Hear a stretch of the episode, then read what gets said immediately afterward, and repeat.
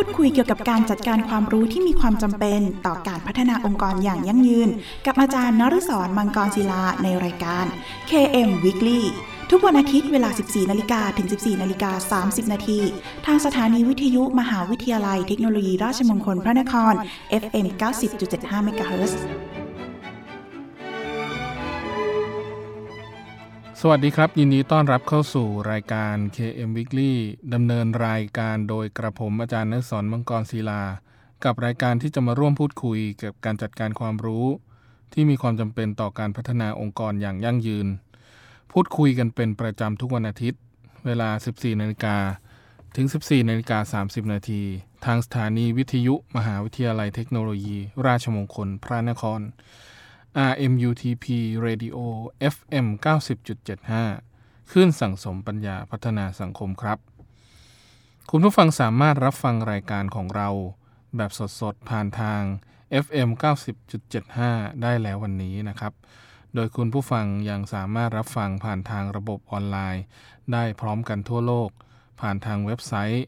radio.rmutp.ac.th โดยสามารถรับฟังผ่านทางคอมพิวเตอร์ โน้ตบุ๊ก อุปกรณ์สมาร์ทโฟนได้แล้ววันนี้ครับ นอกจากนี้คุณผู้ฟังยังสามารถฝากคำถามหรือข้อสงสัยต่างๆนะครับ ผ่านทางกระดานสนทนา ในเว็บไซต์ของทางสถานีที่ radio rmutp.ac.th หรือจะโทรศัพท์เข้ามาก็ได้ครับ ที่หมายเลขโทรศัพท์ 02 665 3891 หรือทางโทรสารที่หมายเลข 02 282 5550 รวมทั้งอีเมลของทางสถานีก็ได้ครับที่ radio at rmutp ac th หรือถ้าไม่สะดวกช่องทางใดเลยนะครับ ท่านสามารถเขียนเป็นจดหมายหรือไปรษณียบัตรนะครับ เพื่อติชมรายการ โดยเขียนมาถึงรายการ KM Weekly สถานีวิทยุมหาวิทยาลัย เทคโนโลยีราชมงคลพระนคร เลขที่ 399 ถนนสามเสนเขตดุสิตกรุงเทพ 10300 และเมื่อทางรายการได้รับข้อคำถามต่างๆ เหล่านั้นแล้ว จะดำเนินการหาคำตอบมาให้คุณผู้ฟังทันทีครับ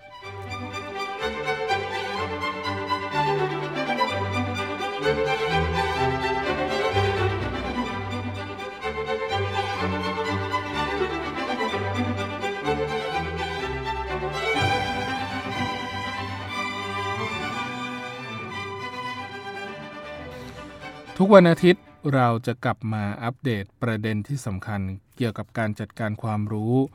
นะครับ โดยที่ในสัปดาห์นี้เราจะมาอัปเดตกันในเรื่องของทักษะครูเพื่อสิทธิไทยในศตวรรษที่ 21 กันครับ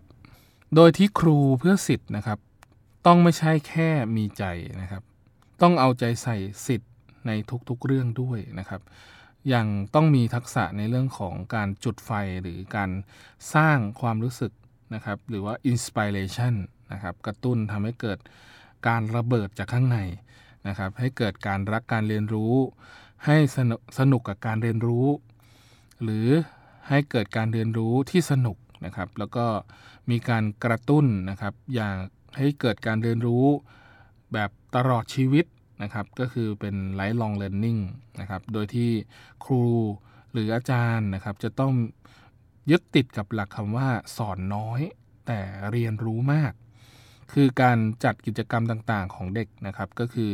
ครูหรืออาจารย์ก็จะต้องตอบได้ว่าสิทธิ์ได้เรียนรู้อะไรนะครับและเพื่อให้สิทธิ์ได้เรียนรู้สิ่งนั้นครูต้องทำอย่างไรนะครับ และทำไมถึงต้องทำในสภาพแวดล้อมแบบนั้นนะครับ โดยที่ครูหรืออาจารย์เนี่ยก็ยิ่งมีความสำคัญมากนะครับในเรื่องของความท้าทายของคุณครูหรืออาจารย์ทุกคนที่ทำหน้าที่คุณครูนะครับที่อาจจะผิดทางนะครับ ก็คือทำให้สิทธิ์เรียนรู้ไม่สนุกเรียนรู้แบบขาดทักษะสำคัญ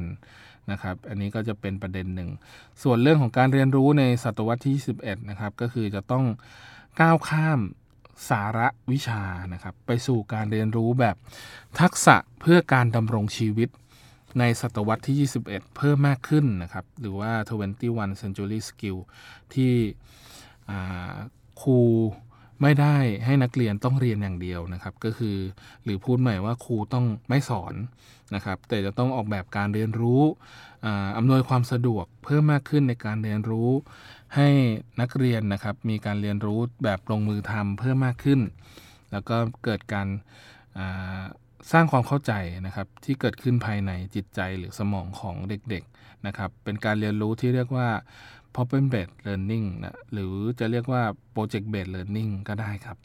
โดยที่ครู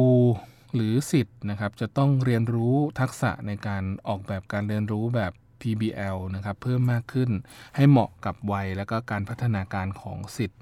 นะครับ โดยสาระวิชาก็จะมีความสำคัญแต่ไม่เพียงพอสำหรับการเรียนรู้เพื่อใช้ชีวิตในยุคศตวรรษที่ 21 นะครับ ปัจจุบันนี้การเรียนรู้ผ่านสาระวิชาหรือว่าคอนเทนต์หรือ subject matter นะครับ ควรเป็นการเรียนรู้จากการค้นคว้าเองของสิทธิ์ นะครับ โดยที่ครูจะช่วยแนะนำนะครับ หรือว่าช่วยออกแบบกิจกรรมที่ช่วยให้นักเรียนนะครับ หรือว่าลูกศิษย์ของเราเนี่ยสามารถประเมินความก้าวหน้าในการเรียนรู้ของตนเองได้นะครับ โดยทักษะในการดำรงชีวิตในศตวรรษที่21 นะครับ ก็จะมีสาระวิชาหลักๆนะครับ อย่างเช่นภาษาแม่ และภาษาโลก อันนี้คือตัวที่ 1 ตัวที่ 2 คือศิลปะนะครับ ตัวที่ 3 คณิตศาสตร์ ตัวที่ 4 เศรษฐศาสตร์ ตัวที่ 5 วิทยาศาสตร์นะครับ แล้วก็ตัวที่ 6 จะเป็นเรื่องของภูมิศาสตร์ แล้วก็ตัวที่ 7 ประวัติศาสตร์ แล้วก็ตัวสุดท้ายนะครับก็จะเป็นเรื่องของรัฐและความเป็นพลเมืองที่ดีนะครับ โดยหัวข้อสำหรับศตวรรษที่ 21 เนี่ย ก็จะเป็นเรื่องความรู้ที่ได้กล่าวมาตามสาระวิชาทั้งหมดนะครับ ก็คือจะต้อง เน้นในเรื่องของการเรียนรู้ที่มีความคิดริเริ่มในการสร้างนวัตกรรมใหม่ๆ การคิดอย่างมีวิจารณญาณ แล้วก็การแก้ไขปัญหา รวมไปถึงเรื่องของการสื่อสารและการร่วมมือกันนะครับส่วนทักษะทางด้านสารสนเทศ สื่อและเทคโนโลยีเนี่ยก็จะเป็นการเน้นในเรื่องของการใช้สารสนเทศ การใช้สื่อแล้วก็เรื่องของเทคโนโลยีนะครับเพิ่มมากขึ้น แล้วก็เรื่องของการทักษะการใช้ชีวิตนะครับ และอาชีพก็จะเน้นเรื่องของความยืดหยุ่น และการปรับตัวนะครับ การริเริ่มสร้างสรรค์ แล้วก็การเป็นตัวของตัวเองนะครับ ทักษะสังคมนะครับสังคมแบบพหุนะครับ แล้วก็การเป็นผู้สร้างหรือผู้ผลิตหรือว่า productivity แล้วก็ความรับผิดชอบ ในส่วนที่สามารถทำให้เกิดความน่าเชื่อถือได้ หรือว่า accountability นะครับ ก็คือ เป็นภาวะผู้นำนะครับ แล้วก็ความรับผิดชอบที่เกิดขึ้น หรือที่เรียกว่า responsibility ก็จะต้องมีด้วยนะครับ นอกจากนี้โรงเรียนครูนะครับ ก็จะต้องจัดระบบสนับสนุนการเรียนรู้นะครับ เพิ่มมากขึ้นนะครับตามมาตรฐานการประเมินในยุคศตวรรษที่ 21 รวมไปถึงเรื่องของหลักสูตรการเรียนรู้นะครับ ในศศตวรรษที่ 21 แล้วก็เรื่องของการพัฒนาครูในศตวรรษที่ 21 แล้วก็เรื่องของสภาพแวดล้อมที่เหมาะสมต่อการเรียนรู้ในศตวรรษที่ 21 อันนี้ก็จะเป็นส่วนที่เกี่ยวข้องกับทักษะที่คุณครูจะต้องทำการจัดเตรียมให้เด็กๆ ในอนาคตนะครับต่อไป ส่วนเรื่องของศาสตราใหม่สำหรับครูใน ในส่วนที่ต้องการที่จะกระตุ้นสิทธิ์ในยุคในศตวรรษที่11นะครับ ไม่ใช่ครูเพื่อในศตวรรษที่ 20 หรือ 19 อีกต่อไปนะครับ แต่จะเป็นลักษณะของการเตรียมคนให้ออกไปทำงานในสายการทำงานที่ตรงกับความสามารถหรือความต้องการในการเรียนรู้และการทำงานที่ ไม่จำเป็นต้องไปฝึกอบรมเพิ่มเติมนะครับ สามารถใช้งานได้เลยนะครับ เหมือนที่เรียกว่าบัณฑิตพร้อมใช้นะครับ ไม่ว่าจะประกอบสมาชีพอะไรนะครับ มนุษย์ในศตวรรษที่ 21 ก็จะต้องเป็นบุคคลที่พร้อมเรียนรู้ แล้วก็จะเป็นคนงานที่ใช้ความรู้ แม้จะเป็นชาวนาเกษตรกรก็จะต้องมีความรู้ความสามารถมีการใช้ทักษะที่เพิ่มขึ้นนะครับ ที่เรียกว่า smart farmer อาจจะมี โดรนนะครับในการโปรยข้าว หรืออาจจะเป็นการพ่นยาให้เห็นบ้างนะครับ อันนี้ก็จะเป็นทักษะหนึ่งที่ชาวนาหรือเกษตรกรยุคใหม่จะต้องมีแล้วนะครับ แล้วก็เป็นคนทำงานที่ใช้ความรู้นะครับ หรือมีทักษะสำคัญในศตวรรษที่21คือทักษะการเรียนรู้หรือ learning skill เพิ่มมากขึ้นนะครับ ส่วนการศึกษาในศตวรรษที่ 21 ก็จำเป็นอย่างยิ่งนะครับ ในเรื่องของการเตรียมคน พื่อไปเผชิญเรื่องของความเปลี่ยนแปลงที่รวดเร็ว แล้วก็รุนแรงพลิกผันนะครับคาดไม่ถึงนะครับคนยุคใหม่ก็จะต้องมีทักษะสูงในเรื่องของการเรียนรู้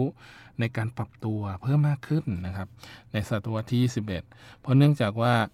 จะมีเรื่องของการเปลี่ยนแปลงที่เกิดขึ้นเยอะแยะมากมายนะครับตลอดชีวิตเลยที่เรียกว่า 3R 7C นะครับ 3R คือเรื่องของการอ่านออกเขียนได้ การเขียน แล้วก็เรื่องของการคำนวณทางคณิตศาสตร์ แล้วก็ 7C ก็จะเป็นเรื่องของการทักษะการคิดอย่างมีวิจารณญาณ หรือว่า critical thinking นะครับ หรือว่าเรื่องของ problem solving นะครับ ก็คือทักษะในการแก้ไขปัญหา แล้วก็ทักษะด้านการสร้างสรรค์ แล้วก็นวัตกรรมนะครับ อันนี้ก็จะเป็นส่วนหนึ่งที่เกี่ยวข้องกับเรื่องของการสร้างนวัตกรรมใหม่ๆ แล้วก็ cross cultural understanding ทักษะความเข้าใจวัฒนธรรม ที่เรียกว่าเป็นพหุวัฒนธรรมนะครับ แล้วก็ collaboration teamwork leadership อันนี้เป็นทักษะความร่วมมือการทำงาน แล้วก็ภาวะผู้นำนะครับ ส่วนตัวที่ตัวที่ 4 นะครับ ตัวที่ให้ 4 แล้วก็ 4 4 5 นะครับ ตัวที่ 4 และ 5 ตรงนี้ก็จะเกี่ยวข้องกับเรื่องของ communication นะครับ แล้วก็ information หรือว่า media literacy นะครับ ก็คือทักษะด้านการสื่อสารสารสนเทศ แล้วก็รู้ทันสื่อนะครับ ตรงนี้จะต้องมีนะครับ แล้วก็เรื่องของ computing แล้วก็ ICT literacy ก็คือเรื่องทักษะทางด้านคอมพิวเตอร์ แล้วก็เทคโนโลยีสารสนเทศในการสื่อสารครับ แล้วก็ ตัว C สุดท้ายก็จะเป็น career แล้วก็ learn learning skill นะครับ ก็คือทักษะอาชีพแล้วก็ทักษะการเรียนรู้ที่เกิดขึ้นนะครับ โดยที่ครูจะต้องเน้นในเรื่องของ 3R แล้วก็ 7C ในการเรียนรู้ตลอดชีวิตนะครับ แม้จะกะเกษียณอายุนะครับ จากการเป็นครูนะครับ ก็จะต้องเรียนรู้อยู่ตลอด ระหว่างที่ครูประจำในการเรียนรู้สำหรับเพื่ออพัฒนาลูกศิษย์เนี่ย ก็จะต้องเน้นในเรื่องของการสร้าง soft skill นะครับให้เด็กนะครับเป็นทักษะที่เกี่ยวข้องกับเรื่องของความคิดเลยต่างๆ แล้วก็ครูจะต้องเป็นคุณอำนวยนะครับในการเรียนรู้แบบ PBL เพิ่มมากขึ้น แล้วก็เน้นย้ำให้คุณครูเลิกเป็นผู้สอนนะครับผันตัวเองเป็นโค้ชหรือผู้อำนวยการในการเรียนรู้เพิ่มมากขึ้นนะครับ แล้วก็คุณครูจะต้องปรับตัว อย่างมากนะครับในเรื่องที่จะต้องมีตัวช่วยที่เรียกว่า professional learning community หรือ PLC นะครับเป็นการรวมตัวกันของครูประจำนะครับเพื่อแลกเปลี่ยนเรียนรู้ประสบการณ์การทำหน้าที่ของครูนะครับที่เกิดขึ้นนะครับอย่างเช่นมูลนิธิสดสีสลิดวงนะครับมสสเนี่ยกำลังจะจัด PLC ไทยที่เรียกว่าชุมชนการเรียนรู้ครูเพื่อสิทธิ์นะครับที่เรียกว่าชอรอคอสอ หรือในภาษาการจัดการความรู้ knowledge management เราจะเรียกว่า COP นะครับ หรือว่า community of practice ของครูเพื่อสิทธิ์นะครับ โดยกลุ่มนี้ก็จะช่วยกันในเรื่องของการเรียนรู้ของครูนะครับ เป็นการปรับตัวของครูยังไง มีการเปลี่ยนชุดในเรื่องของการเรียนรู้ทักษะของครูเนี่ย เป็นเรื่องที่ไม่ยากอีกต่อไปครับ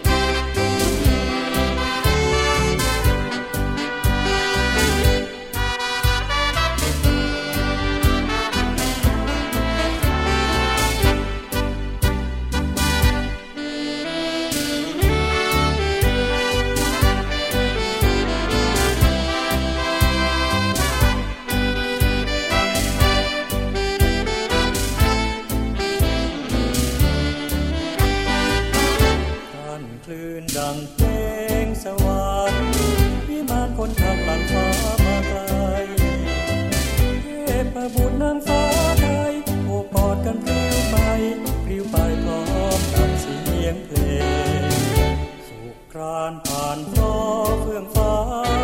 ก็แรงลีลาที่ลาและเพลงปลื้มดื่มดามตามเสียงเพลง สนุกกันคืนเพลง เพราะรถปลาเพลงสุขใจโลกถูกเวียงวือไปวีมานสำเริงสำราญผ่านอโศกสถานไกลเทพบุตรนางฟ้าไทยเดืองกายเต้นไปยา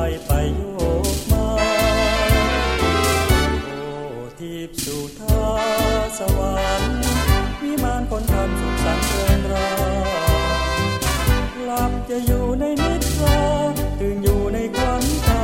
ควันฟ้าเฟื่องทอใช้ลา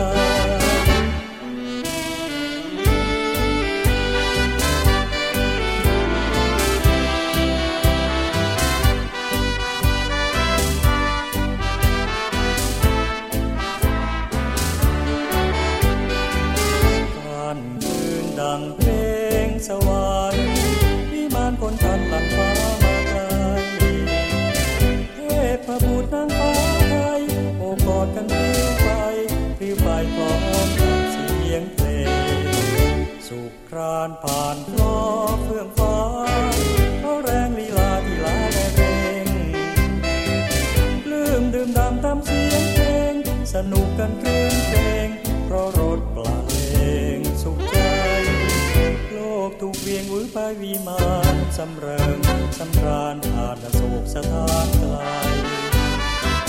เทพบุตรทางฟ้าไทยเยืองกลายเต้นไปยายไปโยกมาโอ้ทิพสุธาสวรรค์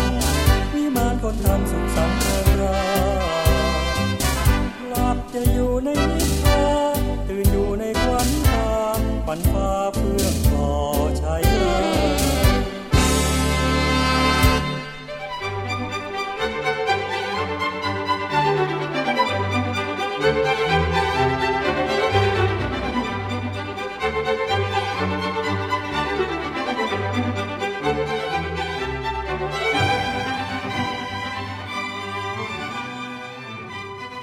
เข้าสู่ช่วงที่ 2 กับรายการ KM Weekly โดยกระผมอาจารย์นึกสอนมังกรศิลานะครับ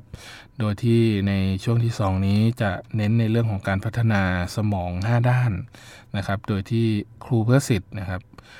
ก็เน้นว่าเป็นคนที่โชคดีที่สุดในโลกนะครับ เพราะว่าเป็นคนที่มุ่งสร้างสรรค์ให้สิทธิ์นะครับ อยู่ในโลกที่เป็นปัจจุบันแล้วก็พร้อมที่จะเข้าสู่โลกอนาคตในศตวรรษที่ 21 ต่อไป นะครับ โดยที่ครูเพื่อสิทธิ์เนี่ยอาจจะมองเรื่องของการาตั้งหลักในเรื่องของการเรียนรู้ทักษะที่เพิ่มขึ้นนะครับ อย่างเช่นมีไม่มีใครนะครับที่เป็นผู้กำหนดทักษะว่าคนนี้รู้ไม่รู้นะครับ โดยโลกใหม่เนี่ยก็จะเป็นเรื่องของการได้มาเรื่องของการพัฒนาาทักษะทางด้านความคิดนะครับ ที่เป็น multiple intelligence หรือว่าพหุปัญญาเพิ่มมากขึ้น ที่ได้มาจาก Howard Gardner นะครับศาสตราจารย์ผู้ยิ่งใหญ่แห่งทฤษฎีพหุปัญญานะครับ โดยพลังสมองทั้ง 5 ด้านหรือจริต5เนี่ยแบบที่คนในอนาคตจะต้องมีนะครับ ก็คือจะต้องมีเรื่องของการออกแบบการเรียนรู้ให้กับสิทธิ์ ได้พัฒนาสมองทั้ง 5 ด้านนะครับ โดยที่จริงแล้วครูไม่ไม่ได้เป็นแค่ครูอย่างเดียวนะครับ แต่สิทธิ์เนี่ยจะต้องอมีหน้าที่ในเรื่องของการพร้อมที่จะเรียนรู้ไปตามสิ่งแวดล้อมที่คุณครูได้กำหนดเอาไว้นะครับ ในเรื่องของการจัดการเรียนรู้ให้กับสิทธิ์ โดยพลังสมองนะครับ3ใน 5 ด้านเนี่ยก็จะเป็นพลังเชิงทฤษฎี ที่เรียกว่า cognitive minds นะครับได้แก่สมองด้านวิชาแล้วก็วินัยนะครับ discipline minds สมองด้านสังเคราะห์ synthesizing mind นะครับ แล้วก็ส่วนของสมองด้านสร้างสรรค์ที่เรียกว่า creative นะครับ creative ming เอ่อ creating minds นะครับ หรืออีก 2 ด้านที่เรียกว่าพลังด้านมนุษยสัมพันธ์มนุษย์นะครับ สมองก็จะเคารพให้เกียรติที่เรียกว่า respectful minds แล้วก็สมองด้านจริยธรรมที่เรียกว่า ethical minds นะครับ การเรียนรู้เพื่อพัฒนาสมอง 5 ด้านเนี่ยไม่ ดำเนินการแบบแยกส่วนนะครับ แต่เป็นการเรียนรู้ทุกด้านไปพร้อม ๆกัน โดยเรียกว่าเป็นการเรียนรู้แบบบูรณาการนะครับ หรือไม่ใช่เรียนจากการสอนแต่ให้เด็กๆเรียนรู้จากการลงมือทำเองนะครับ ซึ่งมีความสำคัญมาก โดยที่เด็กจะเรียนรู้ได้อย่างมีพลังเนี่ยคุณครูจะต้องทำหน้าที่ในการออกแบบการเรียนรู้นะครับ ช่วยเป็นผู้อำนวยนะครับ แล้วก็เอาใจใส่ในการดูนักศึกษานักเรียน เพิ่มมากขึ้นในมิติเรื่องของปัญญาทางด้านต่างๆนะครับ โดยสมองด้านวิชาและวินัยนะครับ หรือว่า discipline mind เนี่ยก็จะมีความหมาย 2 ความหมายนะครับ ก็คือจะมีวิชาเป็นรายวิชานะครับ คนที่มีระเบียบวินัยบังคับตัวเองให้เรียนรู้ได้ในพรมแดนความรู้เนี่ย ก็มีความรู้ความสามารถที่เพิ่มขึ้นที่เรียกว่าความเชี่ยวชาญหรือว่า master แล้วก็สามารถพัฒนาตนเอง ในการเรียนรู้นะครับอยู่ตลอดเวลา หลังจากเรียนรู้ทักษะนะครับในศตวรรษที่ 21 ที่เรียกว่าความเชี่ยวชาญนะครับในโรงเรียนเรียบร้อย หรือการเรียนรู้ของเด็กๆ จะต้องคำนึงถึงบริบทนะครับ เฉพาะอย่างยิ่งเรื่องของการเจริญเติบโตทางสมองที่เรียกว่าความเชี่ยวชาญในวิชา อย่างเช่นคณิตศาสตร์สำหรับเด็ก 6 ขวบ กับเด็ก 12 ขวบไม่ให้เหมือนกันนะครับ แตกต่างกันมาก จะต้องอไม่ลืมว่าเด็กบางคนอายุ 10 ขวบ แต่ความเชี่ยวชาญด้านคณิตศาสตร์เนี่ยเท่ากับเด็กอายุ 13 ก็มีนะครับก็จะใช้วิธีการวัดความเชี่ยวชาญทางคณิตศาสตร์ที่สามารถมีในเด็กในหลาย ๆ ช่วงนะครับ ซึ่งความเชี่ยวชาญนี้ก็ไม่ได้เพียงแต่เรื่องของสาระความรู้ในวิชาต่างๆ แต่ยังคง พูดไปถึงเรื่องของจิตวิญญาณของวิชานั้นด้วยนะครับ ว่าคนที่มีความเชี่ยวชาญด้านประวัติศาสตร์ ไม่เพียงรู้เรื่องของประวัติศาสตร์อย่างเดียวนะครับ แต่ยังคิดแบบนักวิทยาศาสตร์ด้วยนะครับ เป้าหมายคือการเรียนรู้แบบแก่นวิชา นะครับไม่จดจำสาระแบบผิวเผิน แต่เป็นการเรียนรู้ถึงแก่นวิชา แล้วก็เชื่อมโยงไปยังวิชาอื่นด้วย แล้วก็เน้นเรื่องของความสนุกสนานเพิ่มมากขึ้นนะครับ ส่วนสมองตัวที่2นะครับสมองทางด้านสังเคราะห์ หรือว่า synthesizing minds นะครับก็คือจะเป็นความสามารถในการรวบรวมสารสนเทศและความรู้ต่างๆนะครับที่เกี่ยวข้องมากันกรองคัดเลือก เอามาเฉพาะส่วนที่สำคัญนะครับ ในการจัดระบบนำเสนอใหม่อย่างมีความหมายนะครับ คนที่มีความสามารถในการสังเคราะห์เรื่องต่างๆเนี่ยก็จะเป็นครูนักสื่อสารหรือผู้นำนะครับ โดยคุณครูก็จะต้องจัดให้สิทธิ์ได้เรียนเพื่อพัฒนาสมองด้านสังเคราะห์ ซึ่งจะต้องเรียนจากการฝึกเป็นสำคัญนะครับ โดยที่คุณครูจะ เสาะหาทฤษฎีเกี่ยวกับการสังเคราะห์มาใช้นะครับในขั้นตอนการเรียนรู้แบบทบทวนไต่ตองนะครับหรือว่า reflection ถ้าเป็นภาษาทางด้าน KM เราจะเรียกว่า AAR นะครับ after action review นะครับหลังทำกิจกรรมฝึกฝนของคอปเพราะมีความเชื่อว่าการฝึกสมองด้านสังเคราะห์เนี่ยก็จะต้องออกแบบการเรียนรู้ให้ปฏิบัตินำแล้วก็ทฤษฎีตาม นะครับ แล้วก็เรื่องของการสังเคราะห์กับการนำเสนอเป็นคู่แฝดกันนะครับ การนำเสนอก็มีได้หลากหลายรูปแบบนะครับ เป็นเรียงความเป็นสื่อมัลติมีเดีย เป็นภาพยนตร์สั้น เป็นละครได้หมดเลย อันนี้เป็นวิธีการสังเคราะห์ที่เกิดขึ้นนะครับ ในรูปแบบศตวรรษที่ 21 เพิ่มมากขึ้นนะครับ หรืออาจจะเป็นลักษณะของการร้องเพลงแรปก็ได้นะครับ ณ ปัจจุบันนี้เด็กก็ชอบเรื่องของการ เป็นแรปเปอร์นะฮะก็แรปออกมานะฮะสื่อสารสังเคราะห์ออกมา ว่าเขาได้เรียนรู้อะไรนะครับ กับสิ่งที่คุณครูได้ให้ไป นี่คือทักษะที่คนไทยน่าจะยังขาดอยู่นะครับ เรื่องของการสังเคราะห์ ส่วนสมองด้านที่ 3 ครับ ก็จะเป็นด้านความคิดสร้างสรรค์ หรือว่า creating mind นะครับ ก็จะเน้นเรื่องของทักษะที่คนไทยขาดที่สุด เช่นเดียวกันนะครับ ก็คือเรื่องของการคิดนอกกรอบเนี่ย โดยส่วนใหญ่คนไทยก็จะถูกตีกรอบความคิดเอาไว้นะครับ แบบเดิมๆท่องอเป็นนกแก้วนกขุนทองอย่างเงี้ยครับ ซึ่งบางประเทศก็ยกเลิกวิธีการนี้ไปนะครับ ก็คือเป็นลักษณะของการคิดนอกกรอบนะครับ เน้นเรื่องของความเชี่ยวชาญ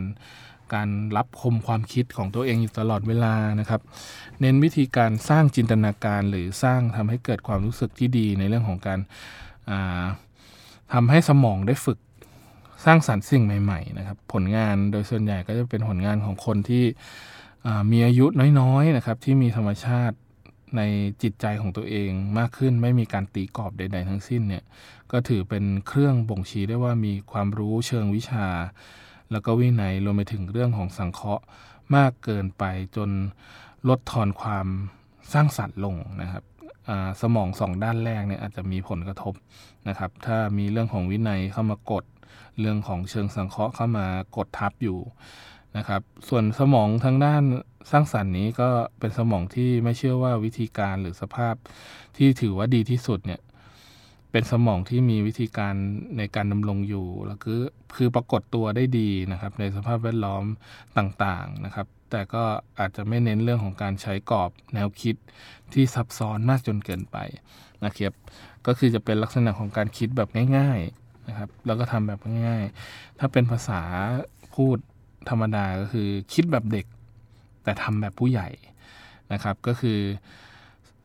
ศัตรูที่สำคัญที่สุดนะครับในการคิดสร้างสรรค์เนี่ยก็จะเป็นเรื่องของการเรียนแบบท่องจำนะครับที่ผมได้บอกไปนะครับ ก็คือจะเป็นเรื่องของการเปรียบเทียบสมอง 3 ด้านเนี่ยจะเห็นได้ว่าทางด้านวิชาและวินัยเน้นเรื่องของความลึก ส่วนการสังเคราะห์จะเน้นความกว้างนะครับ ส่วนการสังเคราะห์ในกลุ่มที่ อาจจะไม่เกี่ยวกับทางด้านคณิตศาสตร์ ก็จะเป็นเรื่องของความกว้างที่ไม่กว้างมากนักนะครับ แต่ถ้าเป็นสมองทางด้านการความคิดสร้างสรรค์ ก็จะเน้นเรื่องของการขยายหรือการฝืนนะครับ หรือว่า strain ออกมา ยืดมันออกมา ยืดสมองส่วนนั้นออกมาให้ได้รับรู้ว่ามันมีอะไรที่อยู่นอกเหนือสิ่งที่เรารับรู้ แล้วสามารถสร้างสรรค์เป็นสิ่งใหม่ได้ อันนี้ก็เป็นสมองทางด้านที่ 3 ที่น่าสนใจนะครับ ที่ประเทศไทยเนี่ยควรที่จะเอาเยี่ยงอย่างนะครับ โดยเคสที่เกิดขึ้นณปัจจุบันนะครับที่มีเรื่องของภาพศิลป์ของเด็กปีสี่มหาลัยราชพัฒชื่อดังแถวอีสานเนี่ยครับเขาก็โดนข้อขอรหาในเรื่องของการวาดรูปพระพุทธรูปนะครับ พระพุทธเจ้า ที่เอาตัวอุลตร้าแมนเนี่ยไปใส่ มันก็มีประเด็นเยอะแยะมากมายนะครับ ที่อา้าวในเมื่อสร้างสรรค์เรื่องของสมองในเชิงที่เรียกว่าเคลียร์ติ้งไมล์แล้วเนี่ย ในส่วนของวิชาแล้วเรื่องของอะไรต่างๆ ในเรื่องของความคิดลึกหรือคิดกว้างเนี่ย มันถูกบีบทับมานะครับ ในคนรุ่นเงินเก่าๆ อย่างในรุ่น Baby Boom ในรุ่น Gen X นะครับ ที่ที่อาจจะมองว่ามันไม่เหมาะสม มันก็เลยกลายเป็นเรื่องใหญ่เรื่องโตกันนะครับ บางคนก็อาจจะมองว่ามันเป็นเรื่องความคิดสร้างสรรค์ ไม่จำเป็นที่จะต้องอยู่ในกรอบนะครับ อันนี้ก็เป็นประเด็นที่ถกเถียงกันค่อนข้างเยอะมากครับ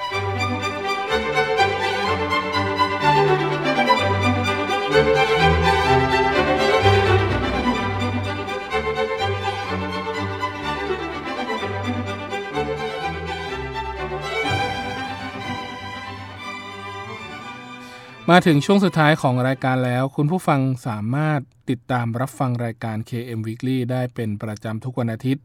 เวลา 14นาฬิกาถึง 14นาฬิกา30 นาที และถ้าหากมีข้อสงสัยต่างๆนะครับ รวมถึงอยากติชมแนะนำรายการนะครับ คุณผู้ฟังก็สามารถโทรศัพท์เข้ามาที่หมายเลขโทรศัพท์ 02 665 3891 หรือทางโทรสารหมายเลข 02 282 5550 รวมทั้งอีเมล radio at rmutp ac th